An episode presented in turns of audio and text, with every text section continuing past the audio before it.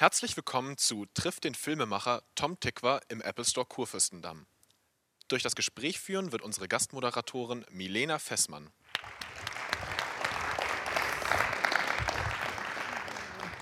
Hallo und herzlich willkommen. Ich freue mich sehr, dass so viele Leute heute hier sind und dass wir über einen nicht nur ganz großartigen Film reden, sondern dass wir auch einen ganz speziellen Gast haben. Ähm, ich benutze das Wort Multitalent relativ selten, aber ich finde, in diesem Falle passt es ganz gut. Äh, Drehbuchautor, Regisseur natürlich, Produzent, Musiker, also tatsächlich ein Multitalent, Tom Tikwa. Wir reden über seinen neuen Film, Ein Hologramm für den König. Der startet am 28.04. in den Kinos. Und bevor Tom jetzt auf die Bühne kommt, gucken wir uns was an. Hier ist der Trailer. Alan Clay hat in letzter Zeit einiges verloren. Du stellst vielleicht eines Tages fest, dass dein großes Auto plötzlich weg ist. Und du stellst vielleicht eines Tages fest, dass du ohne dein hübsches Haus und ohne deine hübsche Frau dastehst. Und vielleicht fragst du dich selbst, wie bin ich hierher geraten? Aber es gibt einen Lichtblick. Du klingst, als wärst du auf dem Mond. Nein, ich bin in Saudi-Arabien. Wir haben ein holographisches Telefonkonferenzsystem entwickelt und führen es dem saudischen König persönlich vor. Sind Sie der Fahrer? Führer, Pfarrer, Held. Das ist doch die Moschee, die ich von meinem Balkon aus sehe. Ja, da finden die Hinrichtungen statt. Wollen Sie mal gucken, was jetzt gerade los ist? Nein. Nein.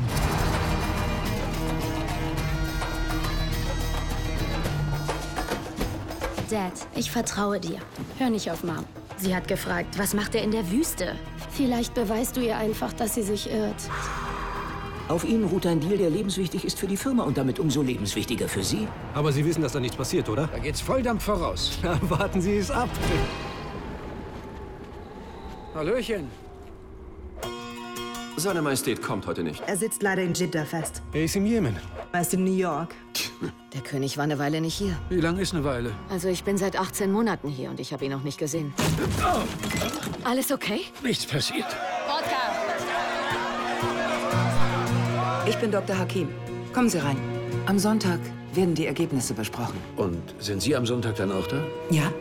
Eine Frau als Arzt, ja? Und Sie waren allein mit ihr.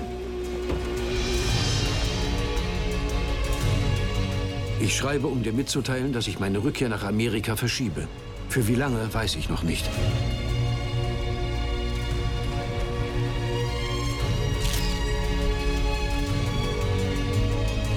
Bereit? Bereit.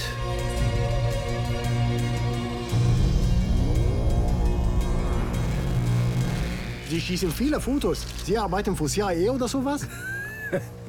Nur ab und zu nebenbei. Ist kein Vollzeitjob.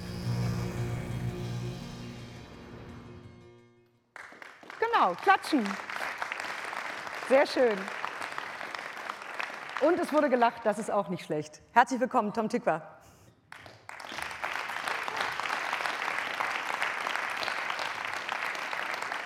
Hast du es gehört, dass gelacht wurde? Während des Trailers? Ja, Nee. ist gut, oder? Ja, sehr gut. Ist ja auch so gemeint. Nur dann hat es ja funktioniert. Fangen wir mal ganz vorne an. Ähm, kannst du dich an den Moment erinnern, wo dir klar war, dass du diesen Film machen willst? Der basiert auf einem Buch. Das Buch heißt genauso wie der Film, Ein Hologramm für den König, ist geschrieben von Dave Eggers. Schon mal gehört, nehme ich an. Äh, The Circle, etwas, noch etwas bekannterer Roman. Und äh, das ist das Buch, das er, glaube ich, davor geschrieben hat. Oder war es zwei davor? Das weiß ich jetzt gar nicht mehr. Auf jeden Fall ähm, kam das 2012 raus. Und ich habe das gelesen, ähm, relativ äh, aktuell, als es gerade frisch war, was auch ein bisschen damit zusammenhängt, dass ich seine Sachen immer sehr schnell lese, weil wir uns früher schon kennengelernt hatten. Wir sind befreundet seit ein paar Jahren, weil ich Jahre vorher schon mal versucht habe, einen Film nach einem Buch von ihm zu machen. Das Buch hieß Weit gegangen. Das war so eine Geschichte über einen äh, sudanesischen Flüchtling. Das hat leider nicht geklappt. Wir wollten es damals mit HBO zusammen machen, so eine Miniserie, und es ist in letzter Sekunde zusammengebrochen oder auseinandergefallen, das ganze Projekt. Ärgerliche Geschichte, aber wir sind zusammengeblieben und ähm, haben, waren, blieben in Kontakt. Und dann habe ich das Buch gelesen und weiß noch, dass ich, es ist ja nicht so, dass bei jedem Buch, das ich so lese, dann äh, sofort äh, die Augen sich so umstellen und gucken, kann man daraus einen Film machen, sondern also ich kann schon auch noch Bücher als Buch lesen und äh, finde auch, dass viele Bücher da bleiben sollen, wo sie sind, nämlich im Buch und nicht jedes Buch dringend immer verfilmt werden muss. Aber bei dem äh, sprang es mir halt entgegen. Das ist tatsächlich so, das habe ich heute irgendwie beim drüber nachdenken erst begriffen, dass es tatsächlich ist ein bisschen wie, wenn man mit Filmen ja auch so lange lebt, dann, wenn man die macht. Also als Filmemacher sitzt man ja Jahre oft mit diesem Teil zusammen und muss sich schon ganz schön verknallen, damit man das auch durchhält so lange. Es ist wirklich ein bisschen wie mit, ähm, also wie mit Partnerschaften oder mit Beziehungen eigentlich. Äh, während äh, natürlich nachher, wenn, das, wenn der Film da ist, dann fühlt man eher so, hat man eher so Eltern, Eltern oder wie ein Kind, das dann irgendwie aus dem Haus geht und jetzt alleine sich beweisen muss, jetzt gerade aber äh, die, die, Verstrickung ist halt unheimlich stark und äh, deswegen ist das auch immer eine Timing-Frage, wann erwischt dich was. Ne? So genauso wie man manchmal merkt, naja, wenn wir uns zu einer anderen Zeit begegnet wären, wer weiß, was aus uns geworden wäre. So sehe ich manchmal Bücher und denke, hm, ja, vor zehn Jahren hätte ich das gerne gemacht, aber jetzt nicht mehr. Das war so ein Buch, wo ich sagte, das will ich jetzt genau machen. Und ich wusste auch sofort, wie das sich anfühlen kann und vor allen Dingen, wie wie eine natürliche Differenz zum Buch entstehen kann und wirklich eine, also eine, wie der Film seine eigene Welt behaupten kann und nicht nur einfach eine Verfilmung ist, weil Verfilmungen sind ja eigentlich langweilig. Ja, ist ja, glaube ich, auch ein wichtiger Punkt. Ne? Also ein Buch ist, wie du schon sagtest, ja sozusagen der eine Teil, aber man muss sich dann ja überlegen, was von diesem Buch funktioniert im Film. Genau. Und ähm, wenn man sich das Buch anguckt, das ist ja schon anders auch. Ne? Also es ist von der Story natürlich, es ist im Groben ähm, die Geschichte, aber man muss ja schon auch sehr noch mal reingehen und gucken, was funktioniert auf, einer, äh, auf, auf der großen Leinwand, welche Geschichte lasse ich weg, welchen mhm. Teil suche ich mir aus. War das schwierig für dich in diesem Prozess oder war das auch so ein natürliches?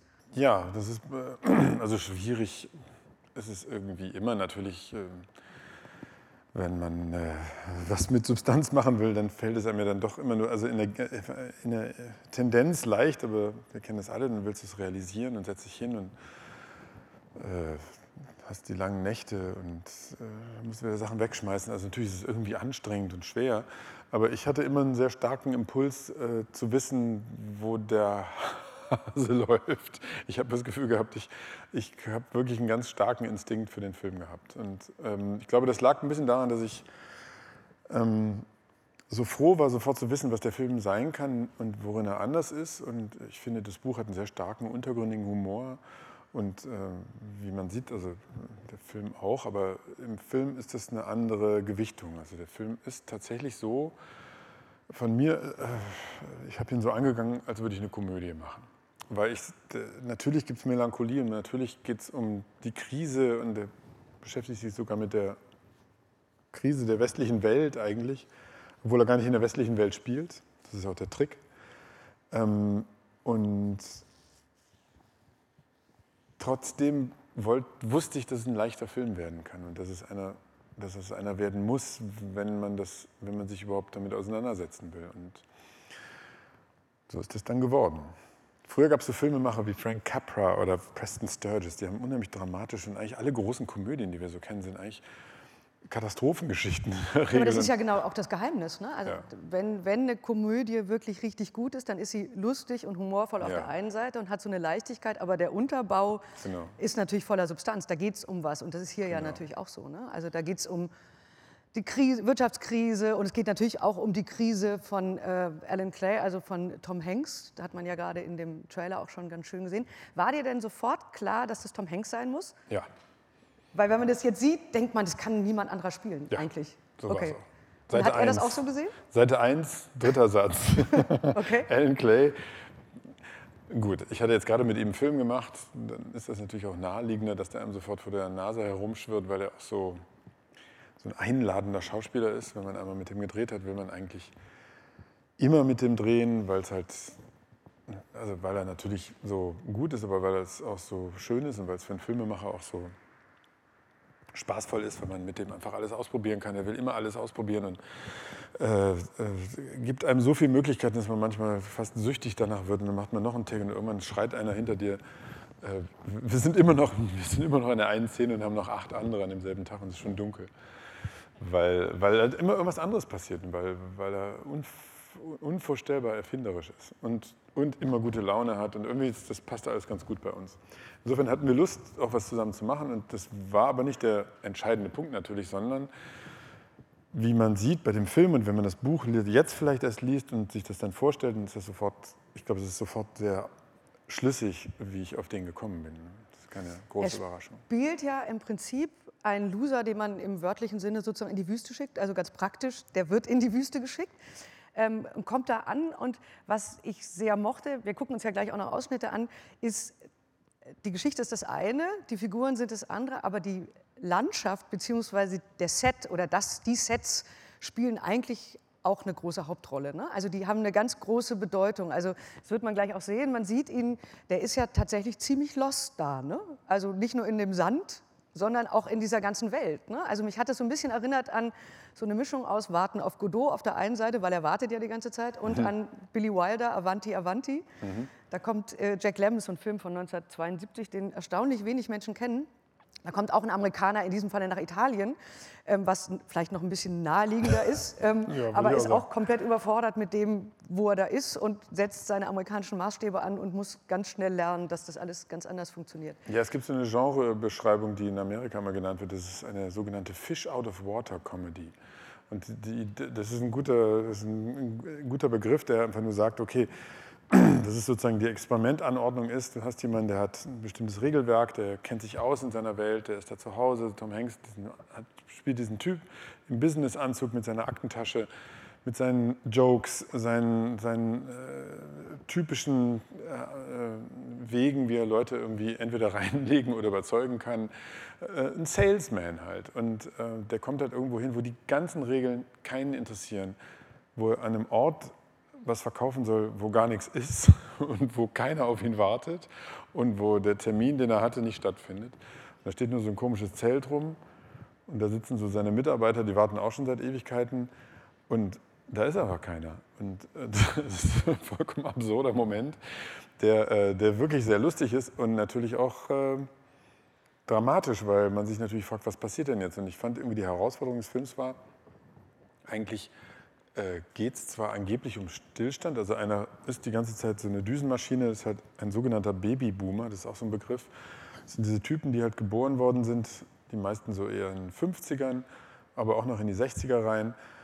Und die halt äh, genau in dieser Generation waren, wo dann äh, Geld verdienen, Geld verdienen, immer noch mehr Geld verdienen. Es ging immer alles weiter, Haus kaufen, äh, heiraten, Kinder kriegen, Auto kaufen, äh, alles mehr werden, immer noch mehr verdienen. COO, CEO, irgendwie immer weiter. Es gibt eine Milliarde CEOs, das war wahrscheinlich die Vision. Aber es hat ja nicht ganz geklappt, wie wir inzwischen wissen. Es klappt eigentlich gar nicht. Und wir sind jetzt gerade in dieser Phase, wo wir merken, okay, das wird nicht einfach immer weiter, wird immer weiter nicht klappen. Und was wird denn eigentlich dann stattdessen passieren? Das wissen wir nicht. Und in dieser Unsicherheitsphase wird der Typ ja eigentlich gefangen und wird erwischt und wird äh, äh, und das ist auch das, was der Film mit Krise zu tun hat, also mit der Krise dieser Generation, über die natürlich die Krise der westlichen Welt ist, äh, weil sie die als erste aussortiert, die jetzt schon über 50 sind und jetzt einfach nicht mehr zu gebrauchen. Und davon ist er jetzt eben einer. Und muss sich einfallen lassen, was macht er jetzt stattdessen. Und er kriegt halt einen letzten Job, wo er schon eigentlich sein Haus verloren hat, seine Ehe ist äh, im Eimer und äh, seine Tochter muss, will das College bezahlen, das kann er auch nicht. Und kriegt dieses Jobangebot in Saudi-Arabien. Hier, Telekommunikationssystem, hat er keine Ahnung von. Gar nicht, no problem. Ähm, der saudische König baut da so eine Riesenstadt, 1.500.000 Einwohner. In zehn Jahren steht das Ding, ist schon im, ist schon im Bau.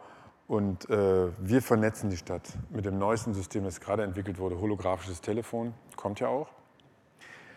Und äh, dann kommt er da hin und es gibt die Stadt noch gar nicht, sondern gibt so ein Modell.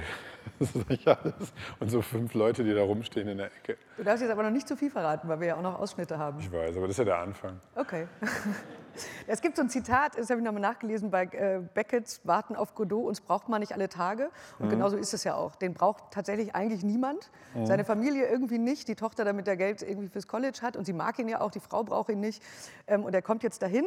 Und das Interessante ist, also er kommt ja nicht nur in die Fish out of water Situation, sondern er trifft ja auch ganz ungewöhnliche Leute und er trifft unter anderem Yusuf und das schauen wir uns jetzt mal an.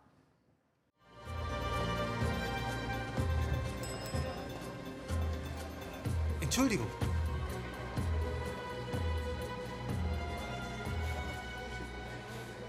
Sind Sie Alan Clay? Sind Sie der Fahrer? Führer, Pfarrer, Held, Yusuf. Oh nein, nein, nein. Ich bin kein Chauffeur. Sie sitzen vorne.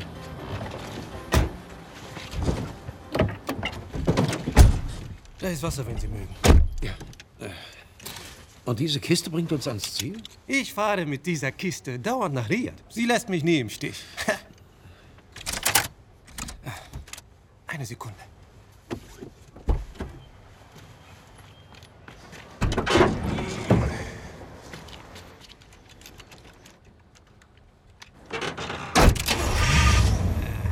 Ist wirklich alles okay? Oh ja, nein. Ich musste nur, ehe ich ins Hotel gehe, die Batterie abklemmen. Warum?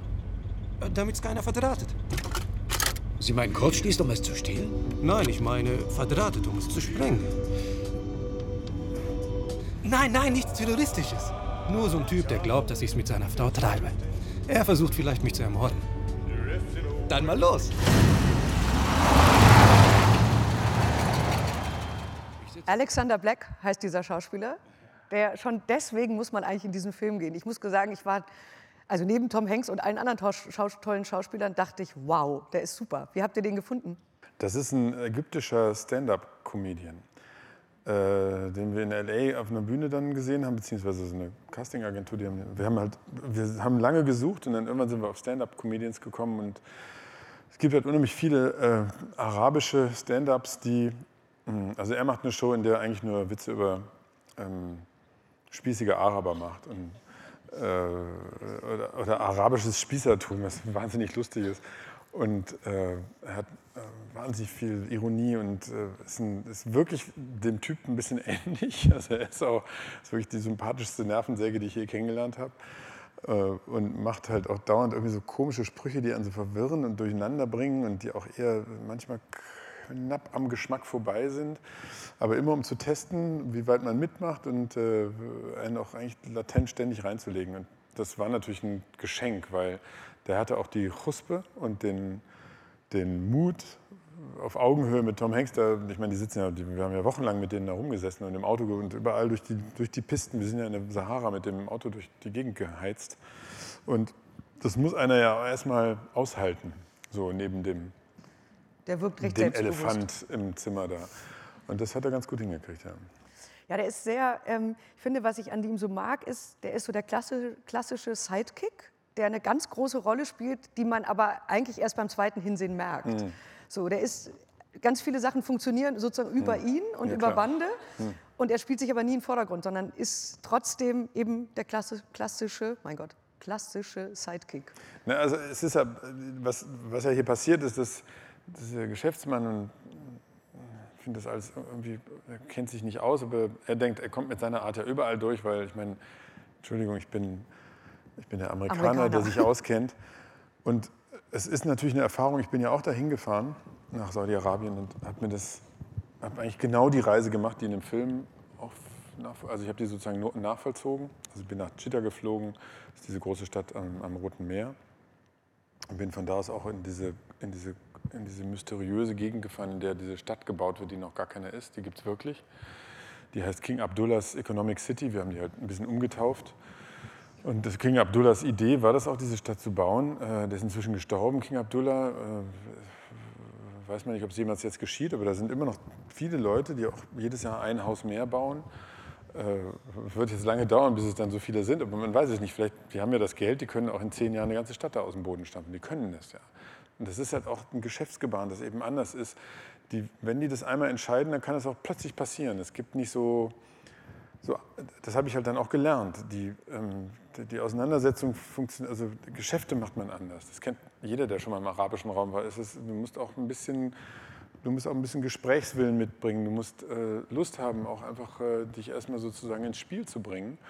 Und das Ganze ist ein Spiel und man trifft sich gern. Das Ungefähr ist, äh, ist ein großes Asset eigentlich im Zusammenkommen. Ungefähr und vielleicht sind überhaupt keine abturnenden äh, Kriterien, was natürlich für so einen Ami-Checker oder auch für deutsche äh, Geschäftsheinis, wie wir dann auch welche waren, die dann da hinkamen, um einen Film zu machen, ist natürlich absurd. Wir sagen, ja gut, morgen um 8.30 Uhr 56 Leute da drüben. Die sind so, ja, vielleicht um elf. Aber auch nicht sicher. Dann, du, kannst, du kannst nichts planen. Und das stimmt natürlich nicht wirklich. Du musst dich halt einfach nur um, du musst dich umdisponieren, bis man das mal kapiert hat. Ich meine, die kriegen ja auch alles hin. Die machen ja, organisieren ja auch alles, was man braucht im Leben. Und das sieht doch alles ganz gut aus. Das funktioniert halt anders. Und das ist für, für ihn eine riesen Herausforderung. Und an dem Yusef lernt er, also da beißt er sich so ein bisschen die Zähne aus, aber der führt ihn auch ein bisschen ein in diese andere Welt. Also als er einmal irgendwie locker lässt, also mal anfängt zu merken, ich muss mal aufhören, darauf zu insistieren, dass mein mein System hier irgendwie anwendbar wird, ähm, da, da löst er sich auch ein bisschen davon und fängt plötzlich an zu lernen, wie es auch anders geht und kann das dann plötzlich auch besser, als er dachte. Hm. Ja, das meinte ich mit diesem Sidekick, ne? also der ja sozusagen die Hauptfigur nach vorne bringt und weiterbringt. Mhm. Ähm, weil du das gerade erzählt hast, aber also Drehs sind ja sozusagen eine Maschine, die rollt, die funktioniert, die haben ganz viel mit Timing zu tun, mit eben vielen Leute von A nach B bringen. Wie macht man das praktisch, wenn man dann mit sowas konfrontiert ist? Also ich meine, es ist ja eine schwierige Herausforderung, in so einem Land zu drehen, oder nicht? Ja, wir haben dann natürlich irgendwann nicht alles da gedreht. Wir haben dann auch irgendwann entschieden, es nicht zu tun. Okay, also ihr habt euch auf den Rhythmus sozusagen eingelassen. nee, wir haben, äh, wir haben faktisch nie eine richtige Drehgenehmigung gekriegt. Wir haben auch, wir haben auch nicht keine gekriegt, sondern... Vielleicht. das ist ein, ein konstantes Jein. Und dann gab es halt irgend so eine es gab schon eine allgemeine Drehgenehmigung, aber es war immer die Frage, ob wir dann auch Schauspieler mitbringen können. Und dann haben wir immer gesagt, okay, also wir drehen halt die Stadt und wir drehen Mekka und es spielt ja in ganz vielen so berühmten Orten von Saudi-Arabien. Und da haben wir dann ähm, gedreht, ohne Schauspieler und sind dann nach Marokko gegangen und haben dann da, wir sind auch in die Sahara gefahren, die ist im West, Westsahara ist ja Marokka, marokkanisch, haben halt da dann die Wüste gedreht und dann in den, auch in den Städten da äh, die Innenaufnahmen mit den, in den Autos und so mit, mit den Schauspielern. Und den Rest haben wir dann in Berlin und Düsseldorf. Geht da auch. ging es dann wieder mit dem Timing. ja, da waren dann um 6.30 Uhr alle da. Die Berechenbarkeit ein bisschen verteilt, ja. Ähm, jetzt mal unabhängig sozusagen von dem, was machbar ist bei so einem Dreh, hattet ihr auch so Katastrophen? Also ich meine, in der Wüste zu drehen, Sandsturm, was auch immer. Das ist natürlich jetzt mal ganz unabhängig von, geht das alles so, wie man das gewohnt ist oder wie man es sich erhofft hat. Gab es diese Katastrophen, also so ja. die klassischen?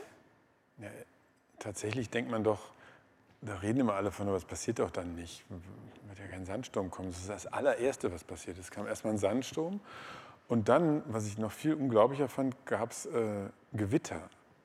Also lange. Äh, Wüste, Sahara, schwarze Wolken, Regengüsse, hatte ich irgendwie nicht so richtig auf dem Plan. Hatte auch keiner auf dem Plan. Die haben natürlich auch gesagt, okay, das gab es wirklich seit 25 Jahren nicht, aber jetzt seid ihr ja da, da kann es ja erst, erst mal eine Woche regnen. Und es hat richtig geschüttet. Okay. Das habe ich, hab ich auch nicht verstanden, wie das dann überhaupt geht und wieso dann da nichts wächst, weil es regnet doch. Aber es, gut, es regnet halt alle 25 Jahre einmal wenn ein Filmteam kommt an der Stelle, wo noch nie gedreht worden ist, nämlich die Süd, diese Südzipfel von Marokko, wenn man da so ein bisschen ins Landesinnere fährt, da haben wir das alles gedreht. Und das war äh, ein bisschen schockierend und dann haben wir da auch, da gibt es ja halt auch, natürlich waren wir da mit einem großen Team und ähm, mussten irre viel improvisieren, weil da war halt noch nie gedreht worden. Da gibt es natürlich auch keine Fünf-Sterne-Hotels, auch keine vier, drei, zwei, da gibt es auch kein Ein-Sterne-Hotel, da gibt es einfach ähm, wie heißt das nochmal? Hier, äh, bestenfalls Hotel Garni, ähm, Südmarokko. Mit Frühstück oder ohne? das Frühstück willst du nicht haben. Okay. Und äh, das war so, das war eine interessante Voraussetzung, weil wir haben dann irgendwann so eine, so eine, so, so eine Art Burg im Landesinneren gefunden. So, ein, so, ein, so eine Art Hotel, es war mit ganz vielen Zimmern. Äh, aber es war auch so ein, es war so ein Hof eigentlich mit, weiß ich nicht, 20, 30 Zimmern. Und da haben wir dann einfach uns auch Zimmer geteilt und einen, einen größeren Teil des Teams einfach mitten in der Wüste in so einem privat betriebenen, von so einem Ehepaar, äh, so, so einem Hof untergebracht. Was natürlich irre schön war, da wurde nachts dann was gekocht von, für uns von denen. Und da hat dann Hengst auch mitgewohnt, da haben wir dann alle so WG-mäßig rumgehockt. Und dann gab es auch nur einen Aufenthaltsraum und als das Wetter so schlecht war, saßen 50 Leute in diesem kleinen Aufenthaltsraum. Und ähm, war extrem unterhaltsam, weil Tom hat halt Entertainer gemacht den gesamten Tag eigentlich. Sonst wird er, glaube ich, nervös, wenn er dann nicht. Aber das ist ja auch eine schöne Analogie zu dem Film. Ne? Also im Prinzip sitzen die da ja auch alle auf einem Haufen. Ja, genau, So ein bisschen out of the blue, drumherum ist Wüste. Es ist nicht ein bisschen eine Analogie, wenn man natürlich, das war der Dauerbrennerwitz, dass wir alle Alan Clay sind und dass wir alle warten auf Godot. Und das warten Okay. auf, es, war, äh, es war so offensichtlich und natürlich auch so anstrengend, wenn man natürlich weiß, es kostet ja jeden Tag ganz schön viel Geld und wir hatten viel zu wenig Geld, wie immer. Und so war es dann. Aber dann ging es natürlich trotzdem, irgendwann kam die Sonne, wieder und äh, die Gegend sieht wirklich irre aus. Man sieht es ja schon ein bisschen in den Bildern. Das ist eine vollkommen verrückte Wüste auch, weil die nochmal eine andere, die, eine andere Textur als die Lawrence von Arabien, äh, Sahara, die man so kennt. Die ist eigentlich, die hat auch so Salzfelder noch da drin. Das ist ganz, ganz tolle äh, Landschaft, die ich auch, glaube ich, noch nie gesehen hatte im Kino. Und die Leute, die erlebten, haben auch gesagt, also ein Filmteam haben sie da noch nicht erlebt gehabt. Die hatten wirklich, wir waren absolute UFOs, die da landeten. Und äh, war toll. Vielleicht gucken wir jetzt noch einen weiteren Trailer an äh, bezüglich der Orte und bezüglich des Zeltes, das eine nicht unwesentliche Rolle spielt.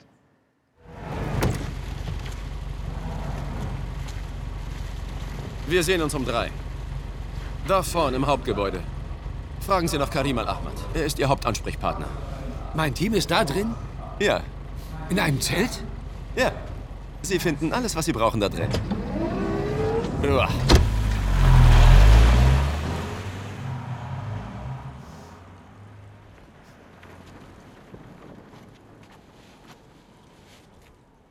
Hallöchen. Ah,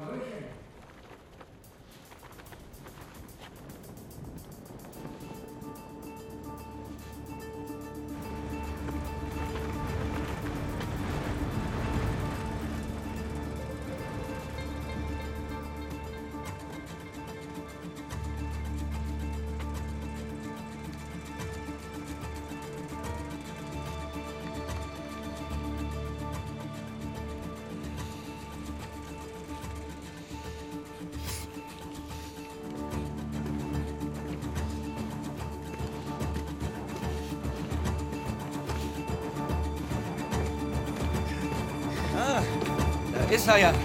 Hey, hey. Kaylee, Brad, Alan? schön Sie zu sehen. Rachel? Willkommen. Also, wie kommt ihr denn hier drin zurecht? Super, wir kriegen hier bloß kein WLAN-Signal. Nur ein ziemlich schwaches von dieser komischen Pagode, diesem Bürogebäude. Habt ihr schon jemanden angesprochen? Wir dachten uns, wir warten damit auf Sie. Wir wollten schon eine E-Mail schicken an Karim. Karim Al-Ahmad, mit dem habe ich um drei ein Meeting. Das ist toll. Also schon gleich? Ja, sieht schlecht aus. Ähm, Übrigens finde ich eine der grandiosesten Szenen im ganzen Film. Den Moment hat man ja gerade auch gesehen. Ne? Tom Hanks kommt rein und denkt, oh mein Gott. Und wie er sich dann sozusagen motiviert und wieder den Businessman anschaltet auf dem kurzen Weg zu seinen sehr verloren seienden Mitarbeitern. Große Szene. Hat er super gemacht. Das ist natürlich auch äh, diese Stehaufmännchen-Mentalität, die er so hat, die da noch halbwegs intakt ist, die wird ihm noch gehörig zertrümmert dann in den folgenden 20 Minuten des Films, bis er irgendwann mal aufhören muss damit, weil er merkt, das wird ihn nicht weiterbringen. Er muss halt irgendwann mal aufhören, diese Performance immer zu machen. Das ist ja so einer von diesen Typen, die immer performen und im ganzen Performen vergessen haben, wer sie eigentlich sind. Und das ist äh, dann auch der Wendepunkt in dem Film. Mhm. Wie schwierig war es denn, also es ist ja, oder die Intention war, hast du vorhin gesagt, irgendwie einen leichten, auch einen amüsanten, eine Komödie zu machen.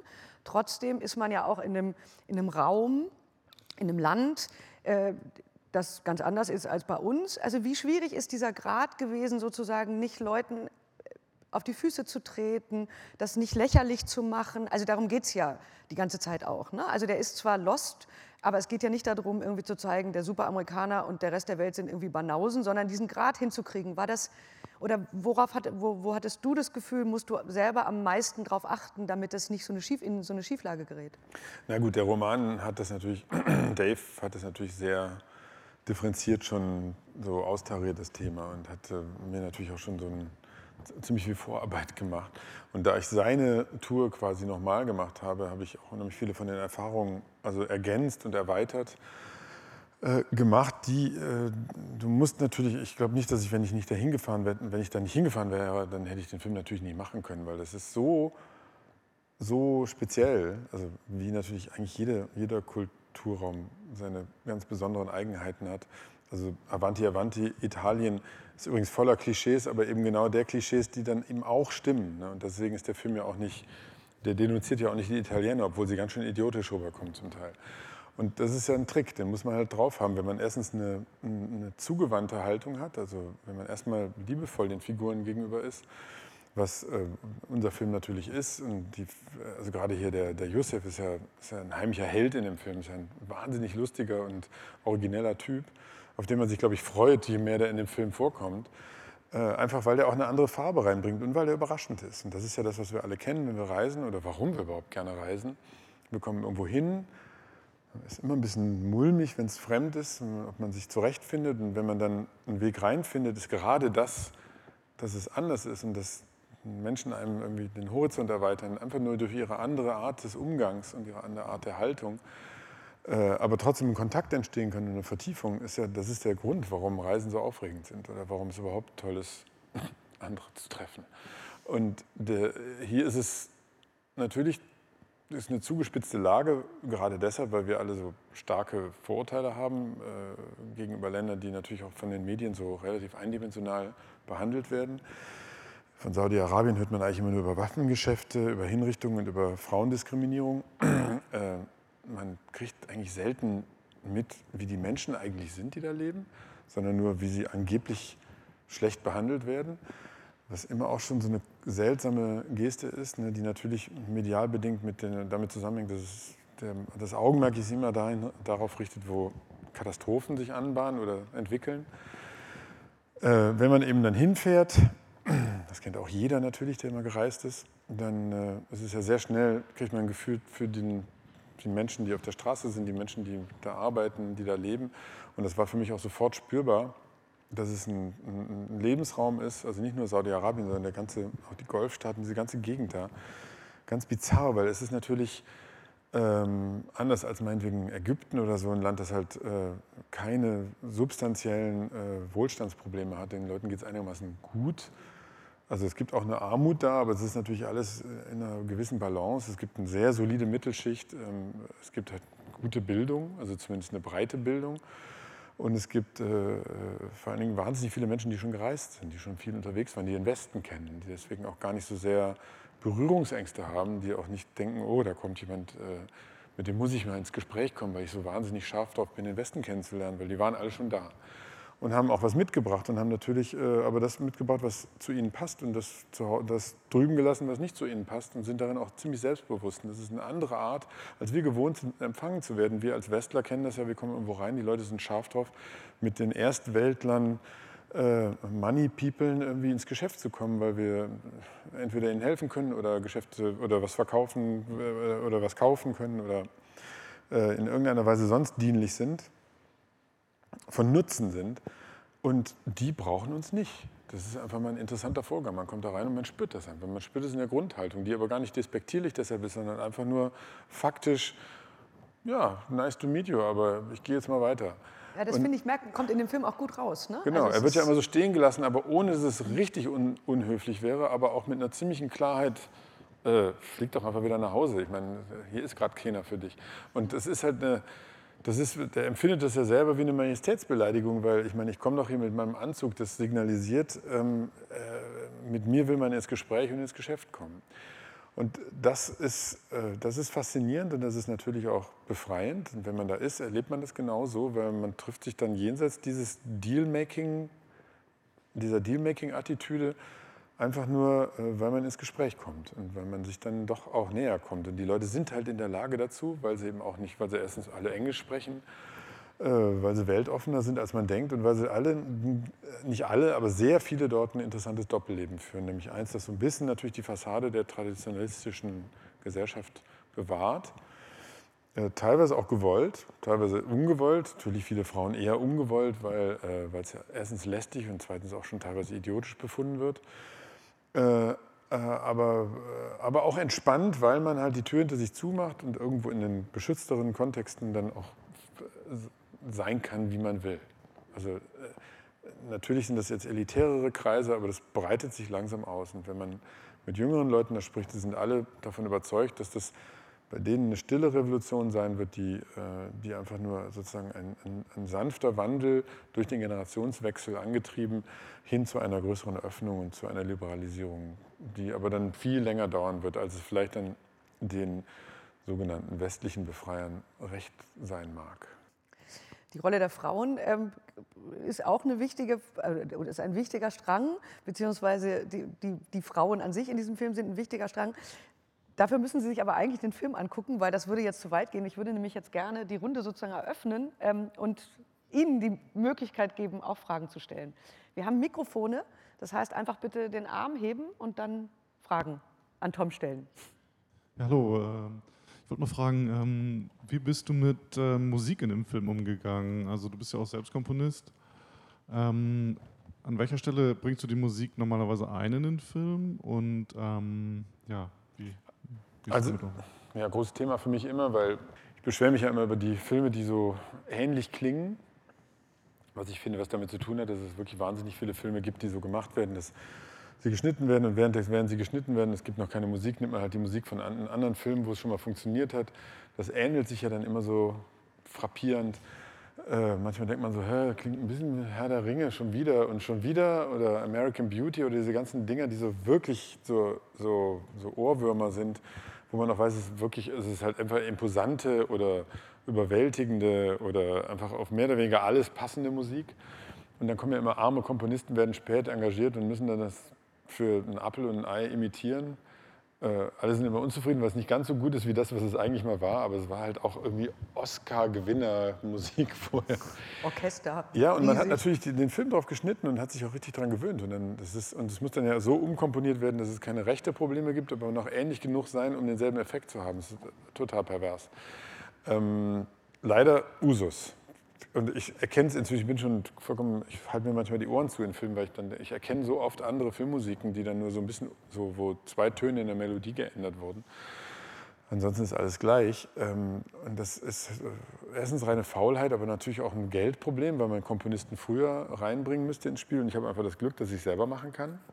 Und, ähm, und dass es für mich auch ein Findungsprozess ist, also über die Musik den Film eigentlich zu entdecken. Und so mache ich das dann auch. Ich gehe halt los und setze mich mit, jetzt in dem Fall mit Johnny Klimek hin. Also wir sind zu zweit jetzt bei dem Projekt und auch bei Sense8, bei dieser Serie, die wir machen, wo wir die Musik machen, äh, gewesen und haben ähm, wirklich nur das Drehbuch. Es gibt nur das Drehbuch und dann redet man drüber und dann spricht man über Stimmung und ich nehme auch dauernd, während ich schon, während ich schreibe, auf dem Telefon äh, Melodien auf, stehe manchmal in der U-Bahn und singe da rein, peinlich, weil sie einem sonst verloren geht oder man spielt sie schnell auf dem Klavier ein und nimmt sie auf und sammelt so Material, denkt aber eigentlich müsste es eine Klarinette sein, dann muss man das halt mal ausprobieren. Und, und dann haben wir so eine lange Session, wo wir das dann so zusammenbauen, wo wir Themen entwickeln, wo wir dann meistens so 10 bis 15 Grundthemen haben oder Sounds. Und daraus bauen wir so, so eine Art Remix und aus jedem Stück so ein Remix, der dann jeweils 10 Minuten ist. Und dann hat man am Ende bei 15 Stücken 150 Minuten Musik die natürlich teilweise auch gestreckt ist und wo Klänge, das ist aber dann für den Schneiderraum. Dann hat der Schneiderraum, da im Schneiderraum ist aber dann Gesetz, eisernes Gesetz, du darfst nur die Musik benutzen, weil die ist halt die Musik, die auch die Bilder und den Schnitt mit beeinflussen soll, damit du nicht von irgendwas Fremden deinen Schnitt beeinflussen lässt, weil du, wenn du einmal Musik drauflegst, schneidest du gnadenlos auf die Akzente, die in der Musik sind und wenn die gar nicht aus dem Film generiert wurde, ist das ja absurd.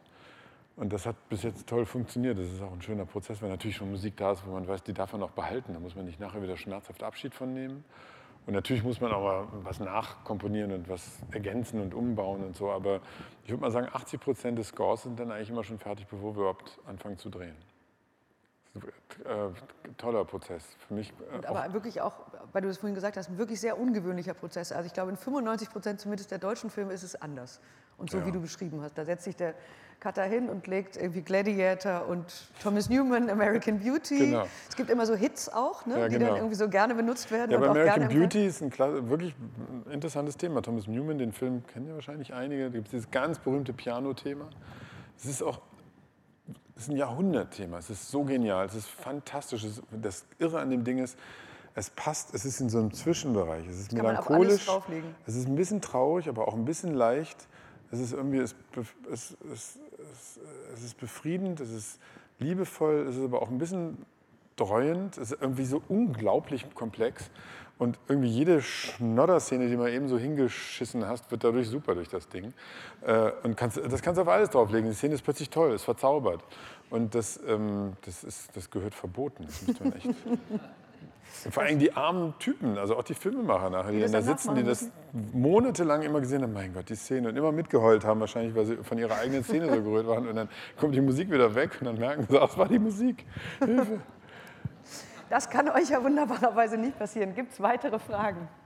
Hallo, ein Fischautofahrer lernt ja normalerweise in einem Film etwas für sich selbst. Ging es Ihnen durch die Konfrontation mit der fremden Kultur auch so?